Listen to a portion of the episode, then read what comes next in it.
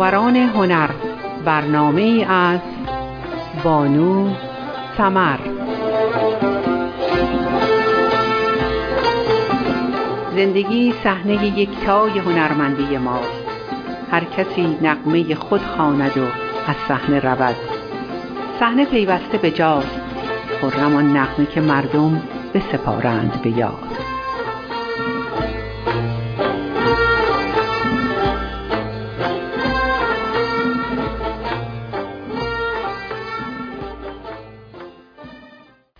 با سلام و وقت بخیر خدمت شما همراهان و یاران رادیوی بامداد این برنامه را اختصاص می دهیم به یکی دیگر از بازیگران سرشناس سینمای ایران ناصر ملک ناصر ملک زاده 1309 در تهران کارگردان و بازیگر سینما و تلویزیون ایران بود. پس از انقلاب 57 و تغییر چارچوب های حاکم بر سینمای ایران ملک مطیعی هم چون فردین و بهروز وسوقی جایی در سینمای پس از انقلاب نداشتند و زمینه بر ادامه فعالیت هنری آنها فراهم نشد. ملک مطیعی پس از انقلاب و تا زمان مرگش در مشاغلی همچون قنادی و مشاور املاک فعالیت داشته است. از زبان ناصر ملک مطیعی میشنویم چطور بازیگر شدم. بعد از فارغ و تحصیلی دوست داشتم وارد عرصه سینما شوم. زمینه ورزشی و سلامت بدنی هم که داشتم. فیزیک بدنیم را برای سینما آماده کردم. اولین فیلمم را در سال 1327 بازی کردم. پدر سینمادار و پسر بازیگر. مادر من خیلی آدم با نظمی بود. هیچ کدام از نامه های مرا بدون جواب نگذاشت. به من سر می‌زد که ببیند فیلم های من در چه مرحله است. مثلا می آمد فیلم را برای من نقل می کرد. می گفت فلان فیلم در عواستش حوصله آدم را سر می برد اما دوباره خوب می شود. خیلی از مرگ من در انتهای فیلم ها خوشحال نمی شد. پدرم هم در ابتدا که سن و سال کم داشته و برای من تعریف می کرد یک سینما در خیابان سیروس تأسیس کرد. روبروی کوچه سادات اخویان آنجا را با پولی که از مادر بزرگ من گرفته بود به راه انداخت. یک آپارات خرید و همراه با پسرخاله ها سینما راه اندازی کرد. آن موقع تازه سینما در تهران به راه افتاده بود. آقای معتزدی از اولین سینماداران ایرانی بود. فیلم برداری بلد بود و از پیشگامان این راه به حساب می آمد. آقای معتزدی دو سینما داشت. یکی از آنها به نام سینما تمدن در خیابان اسماعیل بزاز معروف بود و دیگری سینما میهن در چهارراه حسن آباد.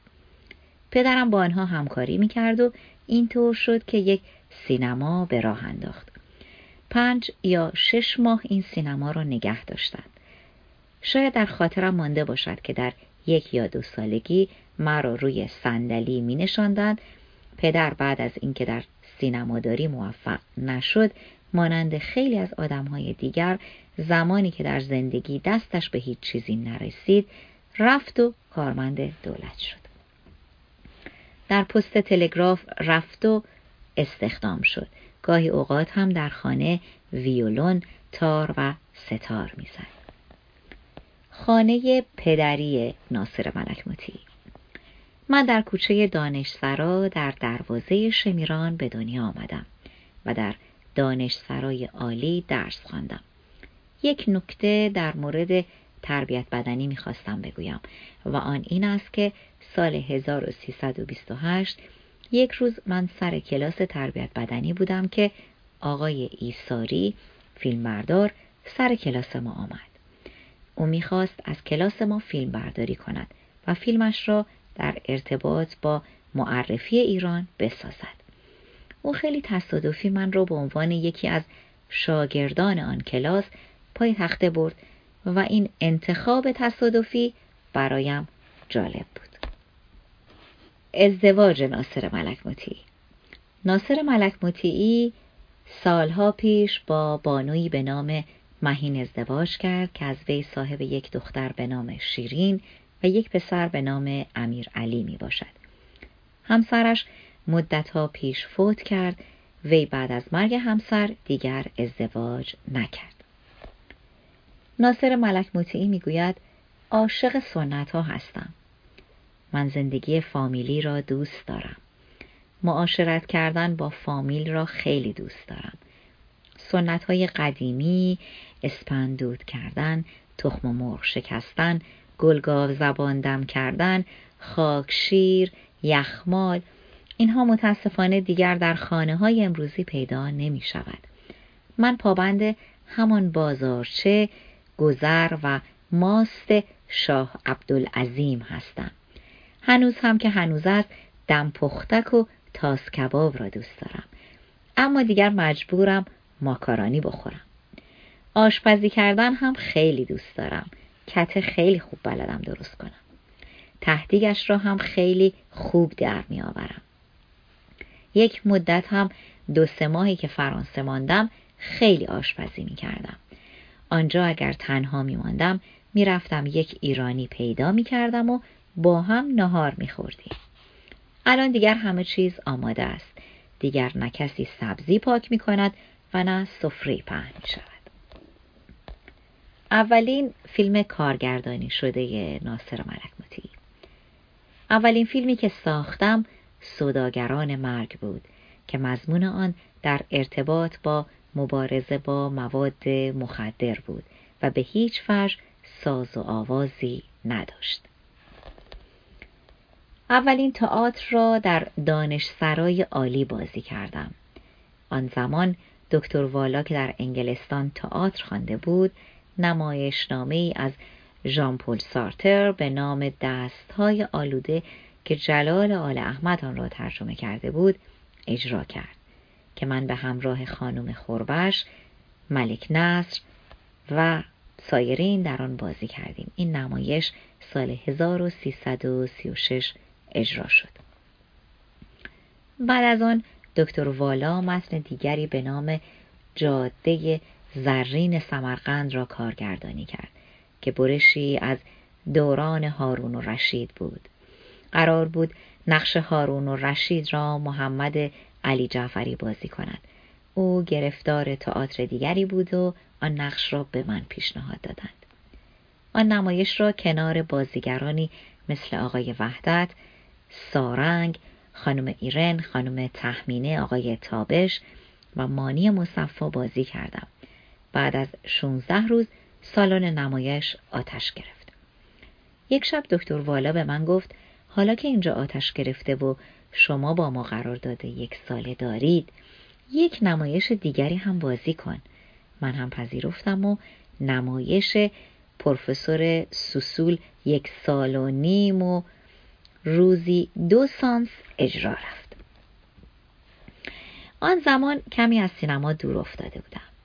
بعد هم نمایش دیگری بازی کردم و در مجموع سه یا چهار نمایش بازی کردم.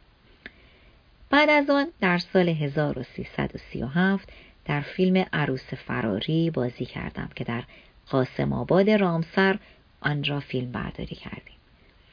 بلافاصله فیلم تلسم شکسته را بازی کردم.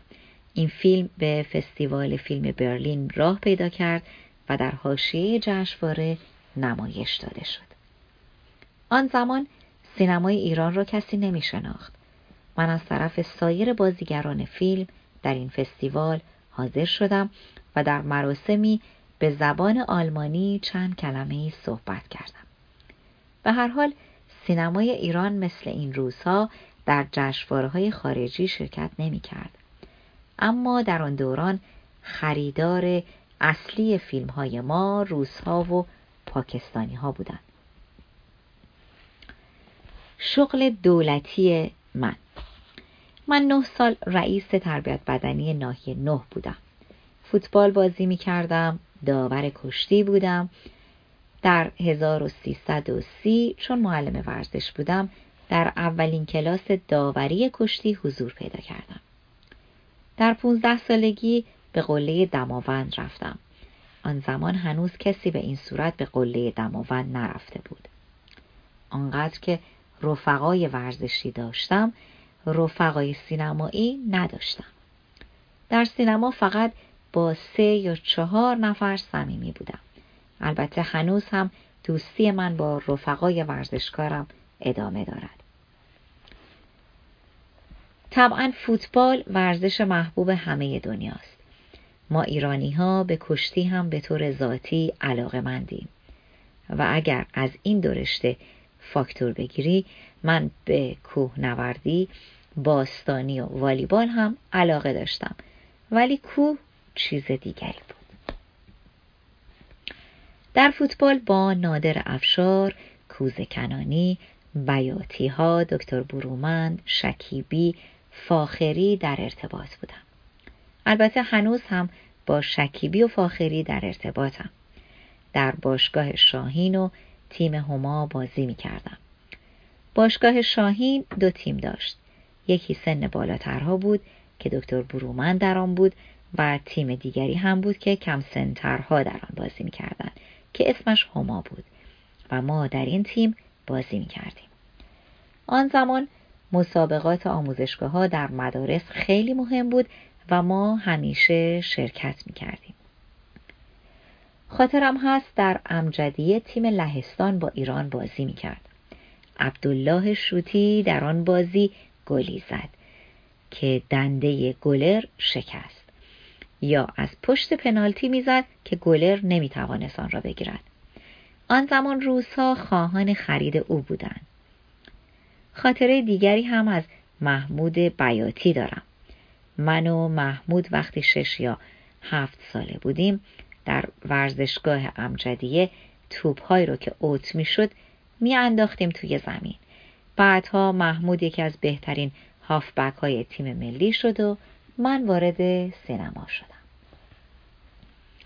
رادیو و ژاله اولوف از آنجایی که من انجمن سینمای نمایش را اداره می کردم سینما به من وصل بود. کم کم هوادار پیدا کردم. آن وقتها مرسوم بود که مدرسه ها تئاتر اجرا کنند. خودم دست به قلم می شدم و نمایشنامه می نوشتم آخر هفته پدر مادرها را دعوت می کردیم بیایند و بازی بچه هایشان را ببینند. بعد از آن بود که فیلم به ایران دکتر کوشان میترا فیلم را به راه انداخت و بعد از آن پارس فیلم آمد. خانم ژاله اولو که هم در آن زمان و هم الان در رادیو هستند به من می‌گفتند خیلی خوب هستید خیلی شبیه بازیگران آمریکایی هستید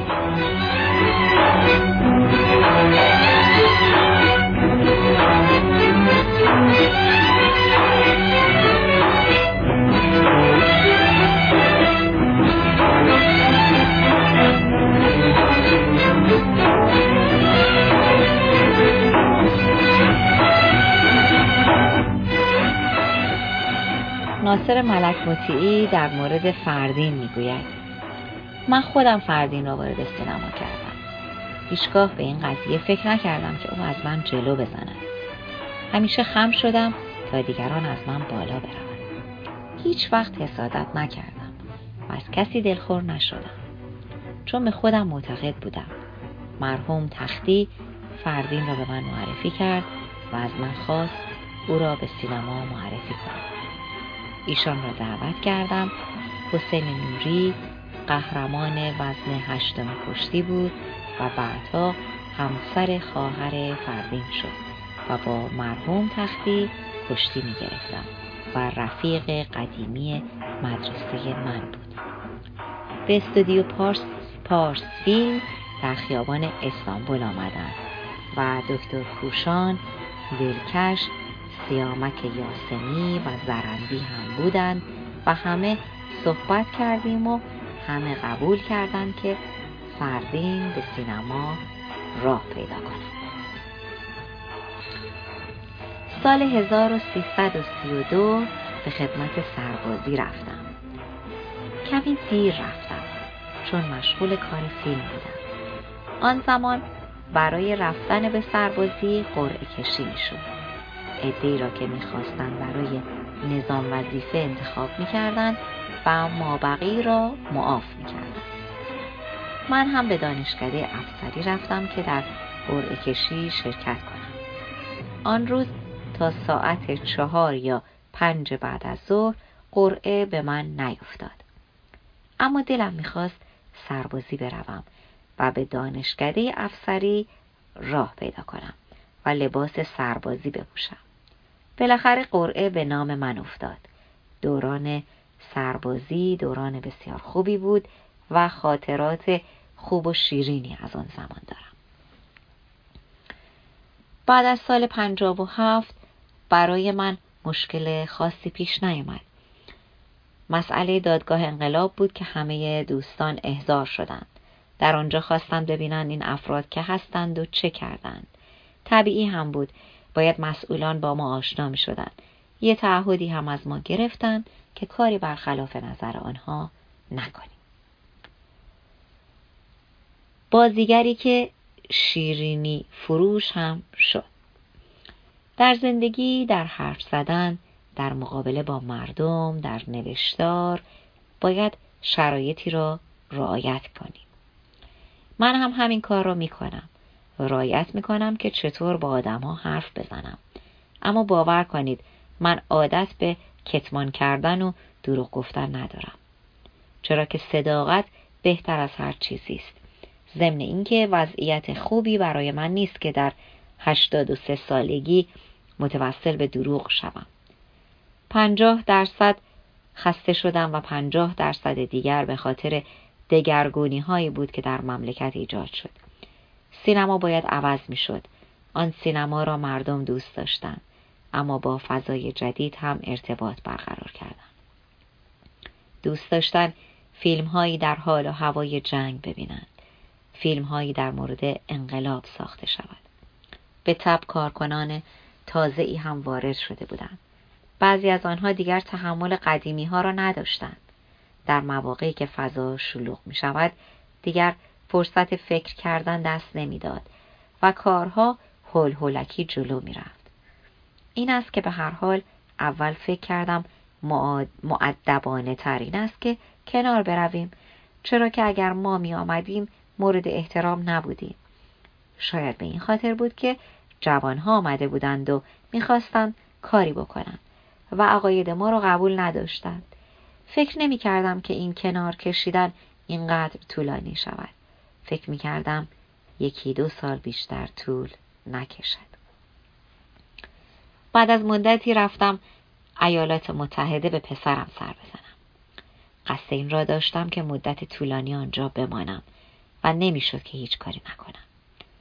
آنجا به یک سوپرمارکت رفتم و می‌خواستم از خودم کار بکشم.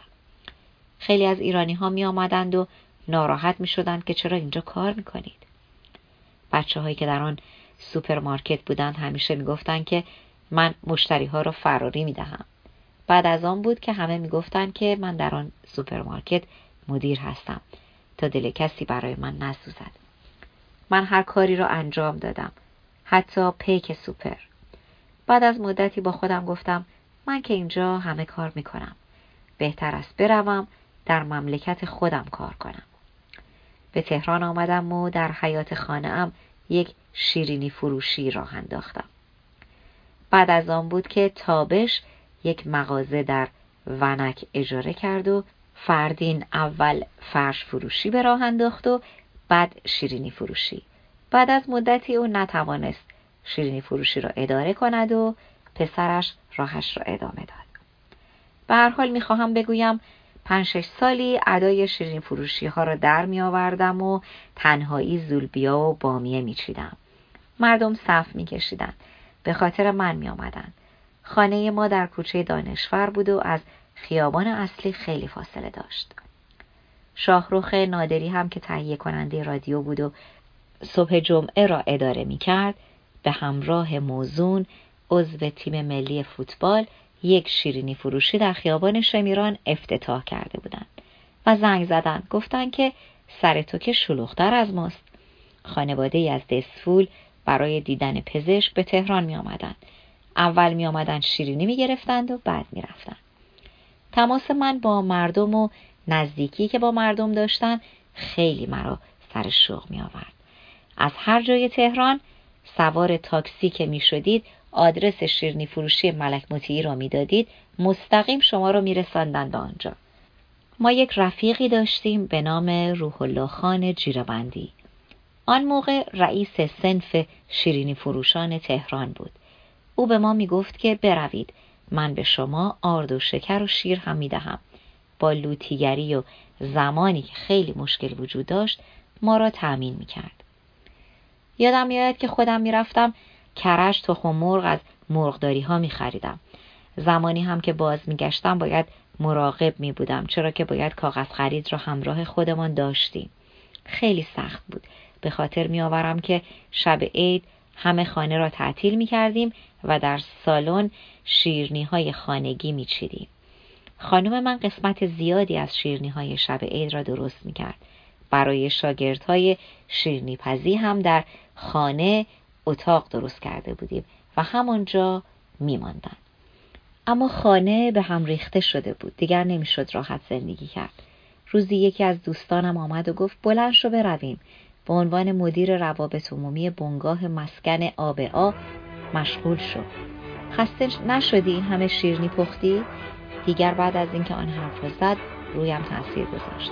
مدتی به اهالی خانه گفتم ببینید می توانید خودتان شیرنی فروشی را اداره کنید. پسر من از آمریکا آمد. خانه را فروختیم و روزی که فروختیم خیلی ارزان فروختیم. خودم خانه را ساخته بودم و آن موقع نه ملا صدرایی وجود داشت و نه شیخ بهایی. هوای ونک هم دو سه درجه خنکتر از جاهای دیگر بود. سه روز بعد از فروش خانه گریه می‌کردم. باغچه را در کرش پیدا کردیم و قرار شد هر زمانی که دلم گرفت با آنجا برم حالا بیست و چند سال است که در آب آ هستم حالا هفته دو یا سه روز می روم آنجا اتاقی دارم و به هیچ عنوان در کار خرید و فروش شرکت نمی کرد. خیلی ها می آیند آنجا با من عکس می گیرند. تا خسته می شوم سوار ماشین می شوم و به چالوس می روم. من خیلی به سفر کردن علاقه دارم. هر کسی یک بار با اتومبیل از اروپا به تهران بیاید خسته می شود. من پونزده بار مسیر اروپا به ایران را با اتومبیل آمدم. راستش به علت کمردرد و پادرد نمی‌توانم زیاد راه بروم اما با همین وضعیت هنوز هم تا چند وقت پیش پشت ماشین می نشستم. کلا از سفر و جاده لذت می‌برم.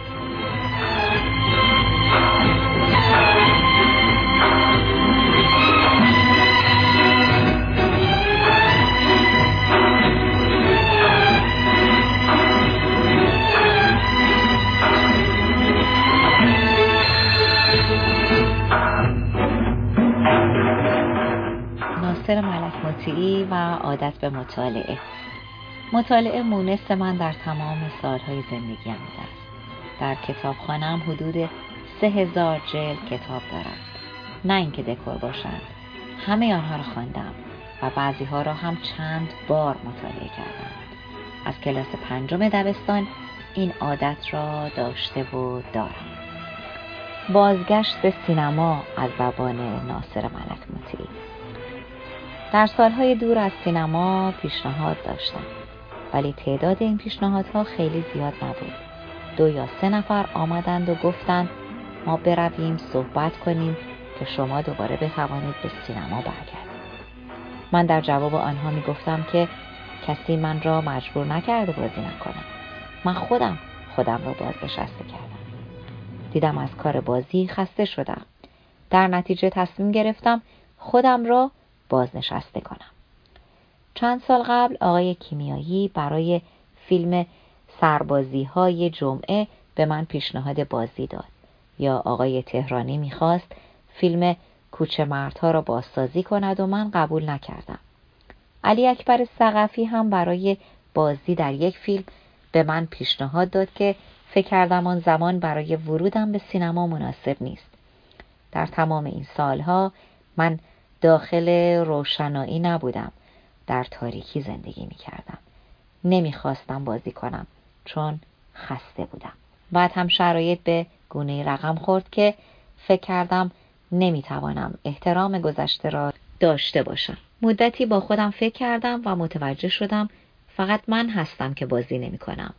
حتی بهروز وسوقی هم مشغول بازیگری است. از تنهایی خسته شده بودم.